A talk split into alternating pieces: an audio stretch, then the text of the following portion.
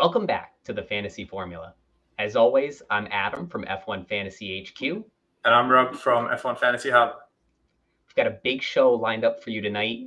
We're going to start with a recap of the Hungarian Grand Prix. And as a Mercedes fan, it was definitely a tale of two days for me. On Saturday, Lewis nabbed P1 by three one thousandths of a second, but then didn't even hold it through the first turn on Sunday. So definitely some ups and downs for me. Yeah, I thought as an Aussie, really good to see Oscar, you know, up at the front. Danny Ric's return to the grid too. Obviously, a lot to be said about that, for better or for worse. And for those of you that were tuning in um, last week, uh, a few different things to talk to later on in the piece. So I'm I'm pretty excited to to rip into this one. Great. After that, we'll get into how our teams fared in Hungary and then start setting up what I think is the biggest fantasy week of the season so far with the Belgian Grand Prix preview. We'll end tonight with our FanAmp picks of the week and give you a sense of where our lineups are headed going into this weekend. I think there's just so much at stake this week as well, as you mentioned, Adam. So, I mean, we'll get into this in probably more detail throughout the show, but I um, I'm very excited, but also very cautious with what could happen with so much, I guess, emphasis placed on McLaren and what that could mean for our fantasy teams. For sure. And starting off with McLaren, a great week again for them. We had said on this show last week, a little bit nervous for them going from a faster track to a slow technical track, but really in free practice, they put those concerns to ease right away. Yeah, I think there was some skepticism around whether or not the car would fare well in those kind of slower speed corners, and that Aston Martin would potentially kind of reap the benefit of their car setup, that kind of higher downforce setup. Uh, but um, you know, unfortunately for Aston Martin, and fortunately for the Papaya, they uh, the the men in orange continue that rich form, and you know, it, they've pretty much looked the goods for the last three weeks now. That it's a no brainer to get them into your teams. I think yeah, you see Lando with his second straight P2 and his first broken trophy of the year. So great outing from Lando. And the McLaren constructor now has 25 points just from fastest pit stops alone. It just looks like they're a freight train right now. Yeah, I mean that's one of the reasons why I'm considering the constructor over having both of the drivers is just the, the bonus that you see in pit stops. Red Bull obviously really known for, you know, that that consistency and getting the car kind of out within two and a half seconds. But McLaren's, I think, a force to be reckoned with. And if you can pocket 10, you know, 15 or sometimes even 18 points, which Red Bull have done a couple of times this season, that's uh, obviously a huge bonus if you've got McLaren on your side too. For sure. And it took a sub two second pit stop from Red Bull just to knock them off from their third straight fastest pit stop win. And fun fact is the six fastest pit stops in F1 history are all owned by Red Bull.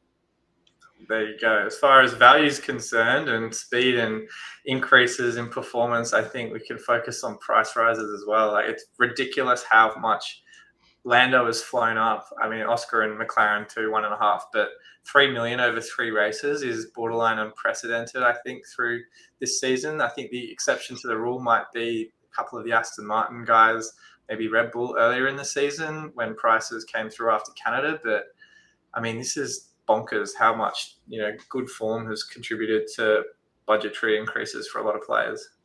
For sure, and you can see the ownership rates on the right. Not a lot of players have invested in McLaren yet, so it's not too late. Those that have have reaped some pretty serious benefits to this point, but you can see they're still a pretty under-owned asset for how much they've been coming along over the last three races. Yeah, definitely. I think also as well. Like I've talked about this a little bit. I think you have as well. Like the, the it's almost a differential, even at 12, 15% in a game of 30 assets. To have someone as low owned as Oscar at 15%, if he has, as he has in the last couple races, some really good weekends. You know, you're seeing ranks halve in one weekend. You know, we've both kind of done really well the last week with McLaren. People who have been tripled up on them have probably gone from in some cases, you know, a hundred thousand plus into like top ten thousand. So, you know, I think it goes to show how valuable having at least two McLarens and certainly the constructor is um, with what we're seeing at the moment from the performance of the the, the orange. So now going from the highest of highs to the lowest of lows, it was a miserable afternoon for Alfa Romeo and Alpine. There was that first lap incident. Zhou had some sort of failure in his car, dropped all the way back, approached turn one, ran into the back of Ricciardo, who went into Ocon, who went into Gasly, led to a double DNF for Alpine. Then going back to Zhou, he received the five second penalty after dropping to the bottom of the grid. It's just a miserable day for all of them. Yeah, I, I, I do feel bad for Alfa because of how well they were driving on, on Saturday. Like we just saw something that hasn't been present lately and getting all the way into to Q3. I mean, Bottas, it's been well documented, certainly last week with the, the fuel sample failure, the, the DQ there. And then after the first couple of races, he's been pretty rotten. And Zhou, as I think I tweeted about, probably heard that people were shipping him out for Ricciardo and other budget drivers and put in a stellar performance on Saturday. So, I mean, do you think they're due for, I guess, a rebound based on what we saw on Sunday, or is this uh, same old Alfa Romeo? I think it's a tale of two drivers for Alfa Romeo. Zhou has been the most consistent budget driver this year. He mostly gets his points from overtakes. It was a low overtake week last week, so I think Zhou can only get better from here. Bottas has struggled, I think, because his PPM has been so low. Not a lot of people have been running him, so I would continue to keep Bottas on the radar, but not on your teams. Yeah, and sorry. In the case of Zhou, he's only the third driver this year to lose 10 plus points from positions lost. It was a really, really dreadful day. Not something he'll repeat soon, I think. No, no, I think he still remains, you know, one of the better short-term assets at that price point. Um, that it's you know still quite a small selection of folks under or around five million. So, you know, if you're looking for consistency, he's probably you know one of the best options in that price bracket. Um, hopefully, he can turn it around. You know, with a new a new livery this weekend in uh, in Belgium. I don't know about you, but I am not a fan of the new livery for Alfa. It looks like the classic Alfa that's been painted by Nickelodeon. Well, I mean, hopefully that's not a sign of uh, them getting slimed on on the racetrack come come Sunday because it could you know, ho- hopefully not spell too much trouble for them. But I guess we'll have to wait and see. The the green almost reminds me of the the I'm not even sure what the technical term is, but the, the paint that they have on the cars in preseason testing to understand. Oh, like, yeah, the flow the, aerodynamic, the aerodynamics. Yeah, so. And Alpine, just a really awful week for them. This is their second straight double DNF week. Ocon now leads all drivers in DNFs. Just a complete mess for Alpine, but they do have the pace. They do have seasoned drivers with enough success in F1 that they should rebound. I just can't trust them between now and seeing a run of success. Yeah, I agree. I agree. I think as far as uh, rebounds and um, building up to something big, the the Alpha Tauri guys as well uh, are another team I've got my eye on from I guess the fantasy perspective. Um, there's a lot of kind of suspense around you know Ricciardo and and Tsunoda, and I think hopefully we'll uh, we'll see something from them um, this coming this coming weekend. So I think, um, yeah, you know, um, Yuki and, and Ricciardo were probably like my ones I've got my eye on as far as like a budget driver is concerned, because I think, um, you know, they're very much yeah, at that price point where we're trying to fiddle for um, you know, a slot that you can obviously accommodate the rest of your team. So I don't know. I mean, five points in in um, Hungary not great for the budget group, but we'll we'll have to wait and see, right? In the moment of truth on the show last week, Rob had bet us that if Danny Ric won driver of the day, he would have given us that Aussie chant on the show tonight. Unfortunately, Danny Ric wasn't even in the top three. I know I voted. I saw Rob voted. I hope all of you did too. But Rob, you live to see another day. Yeah, I do. I do. I mean, the champ wouldn't have been the worst thing if he had an extra ten points, but um, you know, there's, and I think we'll, we'll, we'll get into the the higher stakes, uh, you know, throughout the season as, as each race goes by. But I think for for one of, I guess, the ongoing bets is if if we see an Aussie on the podium um, in Belgium, I'll, I'll replicate Danny Ric's tradition of doing a shoey on, at least on stream. It's not that he does them on stream, but I'll, I'll promise you a, a shoey on stream if we see Oscar or Danny on the on the podium in Belgium. But I mean, that's not fantasy talk we want to get into too much at the moment. I'm in for it. I, I think that'll be that'll be great if if he can pull that off, or Oscar too. And to talk about Ricciardo's day a little bit more, I was really impressed by the stint he did on those medium tires. 40 laps, more than half the race. I think that's how he rebounded from that first lap contact into regaining that P13 position. And you can see here, Ricciardo was a quarter of a second per lap faster than Tsunoda. So despite the contact, despite not being on the grid in, in competition all year, he's coming out of the chute pretty hot.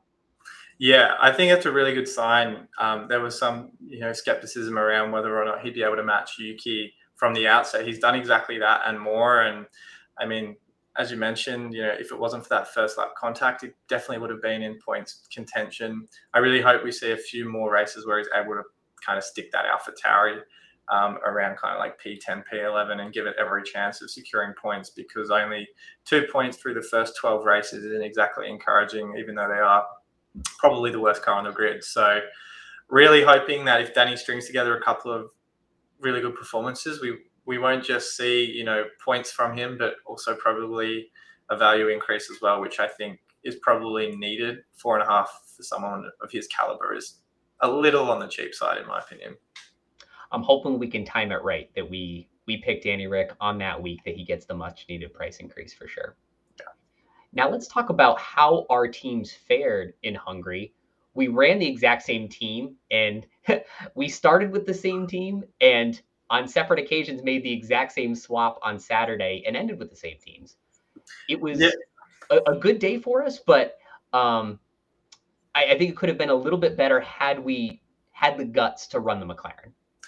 Yeah, I think my biggest kind of mistake looking back at last week, and I probably won't make the same mistake two weeks in a row, was if I went for the constructor last week, I would have needed Hulkenberg at that budget slot. I think there was a lot I talked about, you and I both, around Danny Ric's driver of the day potential. Um, and kind of that that value increase as well that we were expecting. Obviously, neither of which eventuated, and as a result, I cheaped myself out of going for McLaren, which was obviously a big mistake because of the haul they had. So I think from what we've seen the last couple of races, pit stops, as we mentioned before, and um, covering, you know, one of the other drivers, assuming you don't have triple McLaren, is, you know, a, a no brainer for me. Um, so Aston Martin is first asset on my chopping block heading into Belgium. And I want to make note too to, of how our world rankings improved this week. You, we saw earlier how few teams ran any McLarens at all.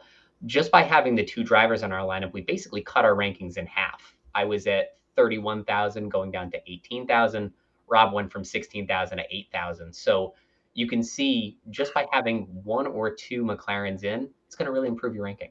Yeah, definitely. The differentials, as as we mentioned before, and I think you'll see a lot of those zombie teams or players that have lost interest through the first kind of five, ten races really fall behind, and those engaged managers will absolutely kind of soar up the ranks when you're piling in on two or three McLaren assets that are all owned under 25%. So definitely expect um, some some big results, some big rank swings in Belgium, um, and we'll obviously cover chips and such later on, but I definitely think this is one of, if not the highest stake race from a fantasy perspective so far this season. And I just want to finish with a, a discussion on the price gains. Our teams gained 3.9 million, mostly through the two McLaren drivers, but I was intrigued by Checo. He gained 1 million in value this one week, which is the same as what he's increased the previous nine races. So, nine races before this, he totaled a $1 million increase one million just from this race alone. It's it's perplexing to me because we had 51 after um, well in Austria, and we we saw like a, a price increase not even close to what we've just seen last weekend. So I don't know who's behind um, the price adjustments. There's got to be something in in the way of um, modeling or just the logic. Uh, but I think, uh, I, I, mean, yeah, we all know that the price changes are impacted to a degree by um, the last week's performance.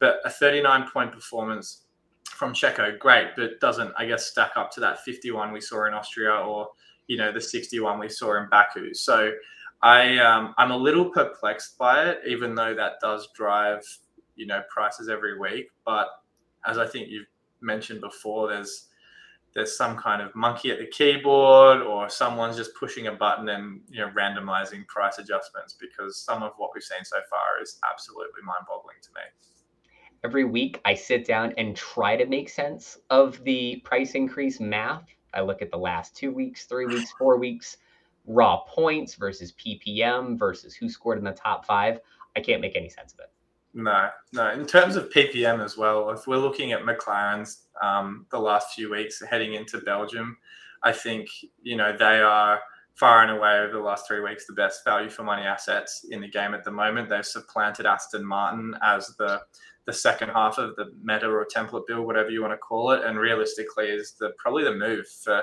just about every engaged um, player at the moment. So you have to think if you're not um, doubled up or tripled up, that's definitely the approach heading into this weekend. And I think one of the biggest keys to success in this game is figuring out when the game shifts and adjusting to it and riding that wave.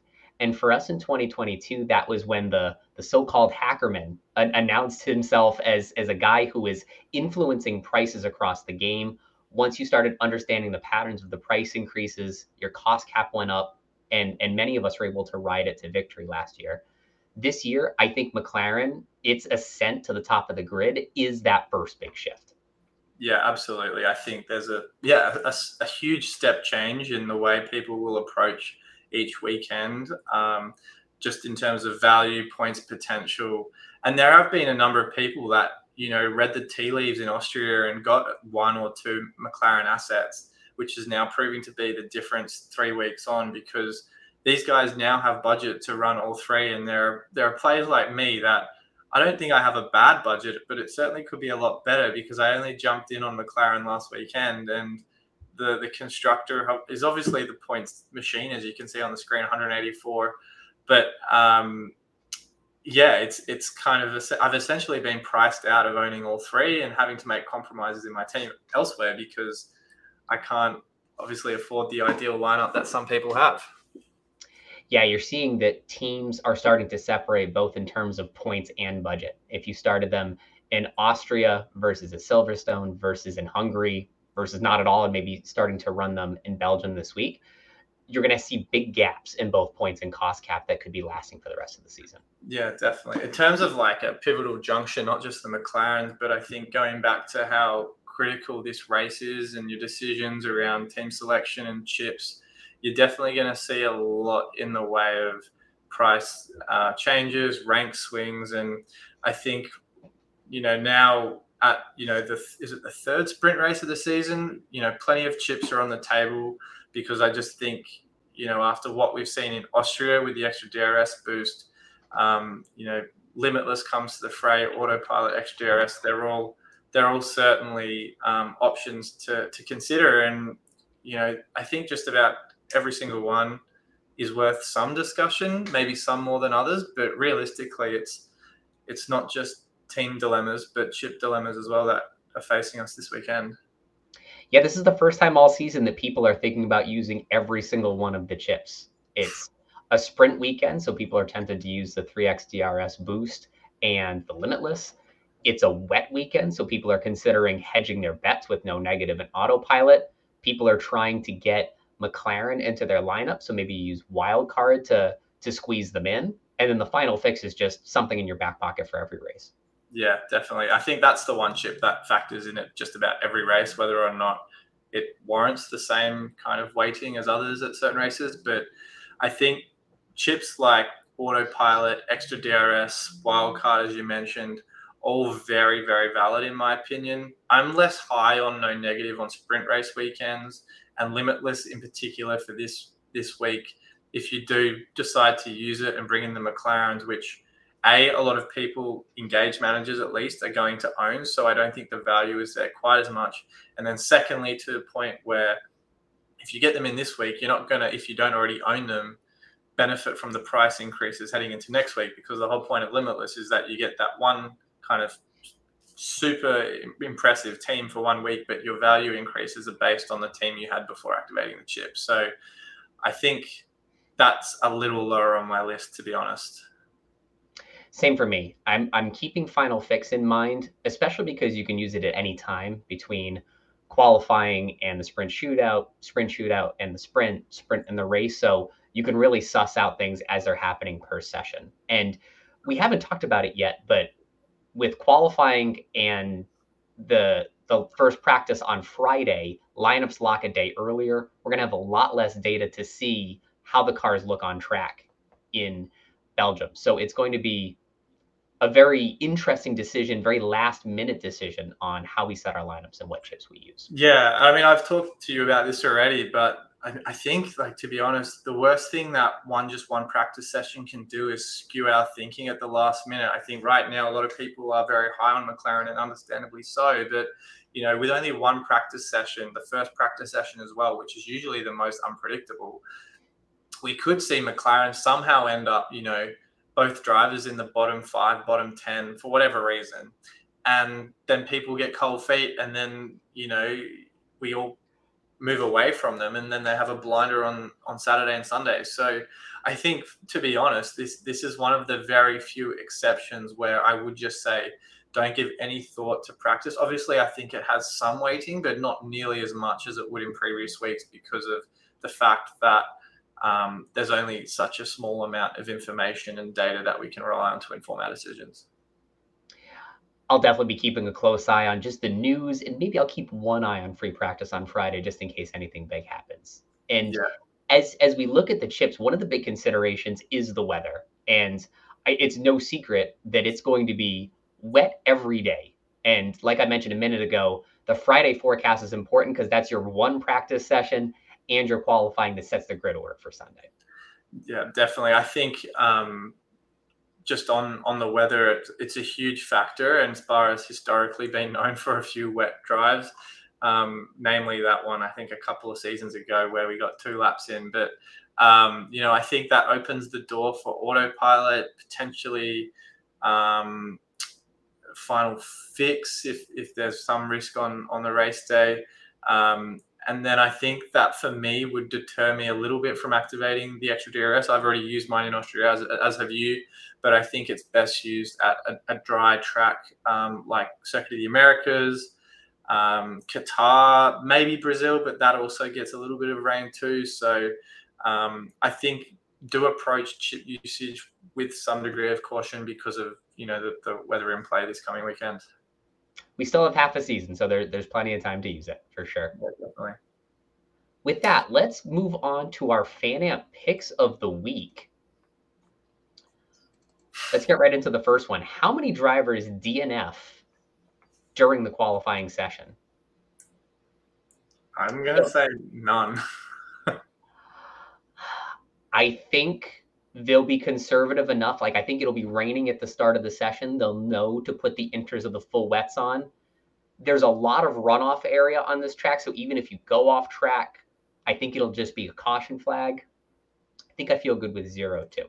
Yeah, yeah. I mean, it's probably the the cowardly pick, but I also think it's probably the most logical pick too. So that's that's my bet. I think as far as um as far as the the risk with the weather, um, do you, do you think that's going to affect you know which which team ends up with more points by the end of the weekend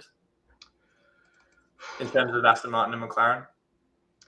I'll tell you this: I feel good about McLaren in the rain, just because I think going all the way back to Monaco, that first time I was nervous about seeing rain on track and how drivers would respond to it. Lando and Oscar really improved after the rain started falling, and they've been consistent in the rain ever since. So my movement toward McLaren this week, I still feel good, uh, wet or dry, and and I think Red Bull are consistently strong in the rain too. So the backbone of my team feels pretty good. Yeah, yeah, I think um, I didn't see that on the screen for the sprint specifically. Which team scores more points? I still got to go with the the men in form, and for me, McLaren seems like the obvious pick. Agreed. And then moving on to the third one for the Grand Prix, which teammate has a better race finish and it's the two Alpha Tauris.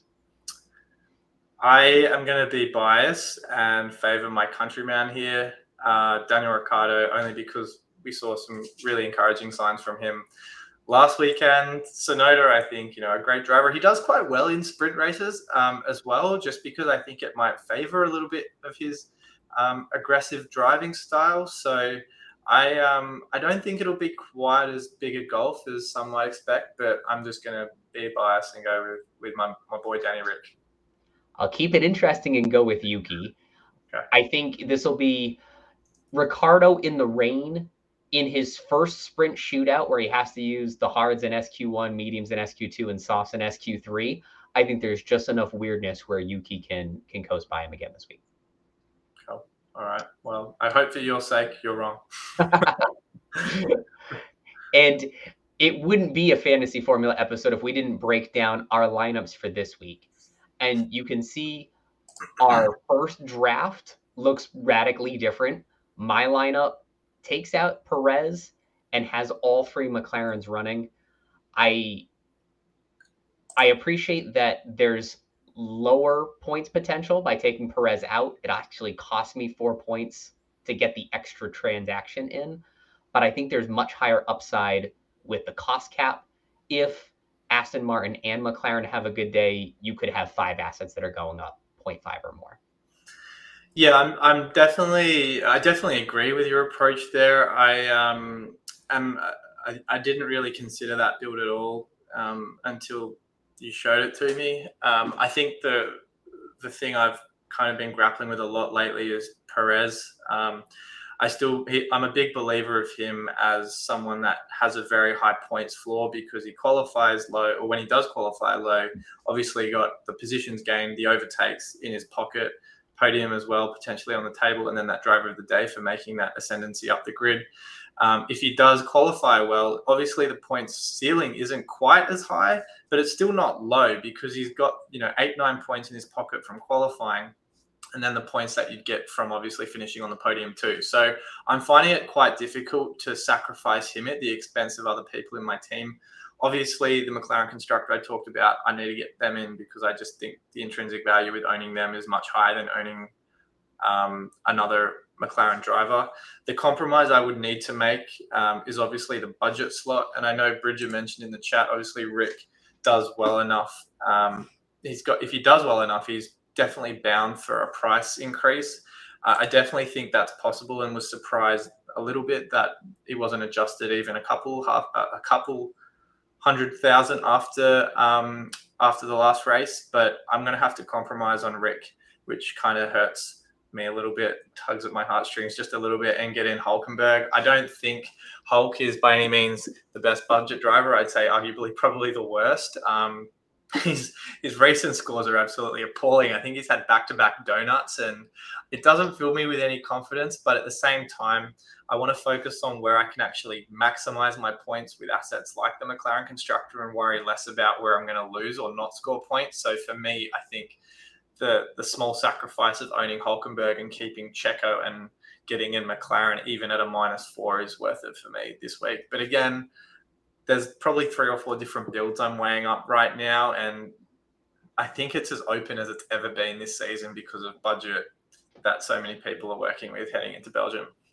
Absolutely, and you mentioned Hulkenberg, and as much as I personally like the guy and I like him on track, I'm I'm definitely a big opponent of him for the fantasy game. I'll remind you, his last four scores in fantasy are negative one, negative four, zero, and zero. So it, it would definitely be looking heavy for you. You'd be relying on Checo to, to get most of your points, but he's he's good for it too.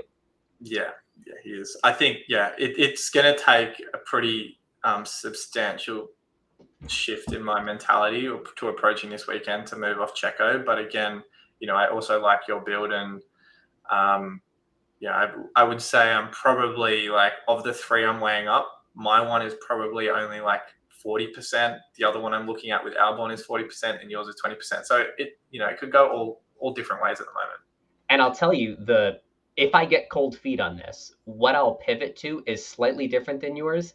I bring back Checo. So it's Verstappen, Checo, Norris, and then two budget drivers. So both Alpha Tauris or Ricciardo Zhou, something like that. So top heavy two budget drivers. Mhm. Got to have Red Bull and McLaren on the bottom. Yeah, yeah, I think that's also a really good one because you've got you know three big heavy hitters that are all favourites to finish on the podium as we saw last weekend. So I think you know there's there's so much optionality out there at the moment, and it's probably the most exciting time for the fantasy game this season because you know the first kind of five, six, seven, eight, nine races were all just cookie cutter, you know, change your budget driver and hope for the best. But I'm really liking what we're seeing at the moment with McLaren obviously entering uh, you know the, the forefront of our discussions with team selection. So that's V1 of our teams, but I encourage everybody to keep an eye on us for the rest of the week. Rob is going to release his final thoughts video soon. And then throughout the week, both on FanAmp and our channel and on our Twitters, we'll be letting you know what our final teams and pick uh, chip pick selections are. And, and any little nuggets of information we get along the way, we'll be sure to pass along to you. Yeah, yeah, it's it's it's an exciting, it's exciting few days ahead. Last race before the mid-season break, and if if I have an absolute stinker, I get to I get to dwell on it for the next four weeks. So let's let's hope it's it's not the case, and we we head into the mid-season break with a, with a few points and a and an incre- a healthy increase in our rank under our belt. So don't forget to tune in next time where Rob may or may not do a shoey. And I can expect at least one or two episodes during the summer break where we recap the first half and give a little preview to the second half of the season. Thanks again to FanAmp for putting on this show. Be sure to download the app and check us out. And until then, we'll see you next week.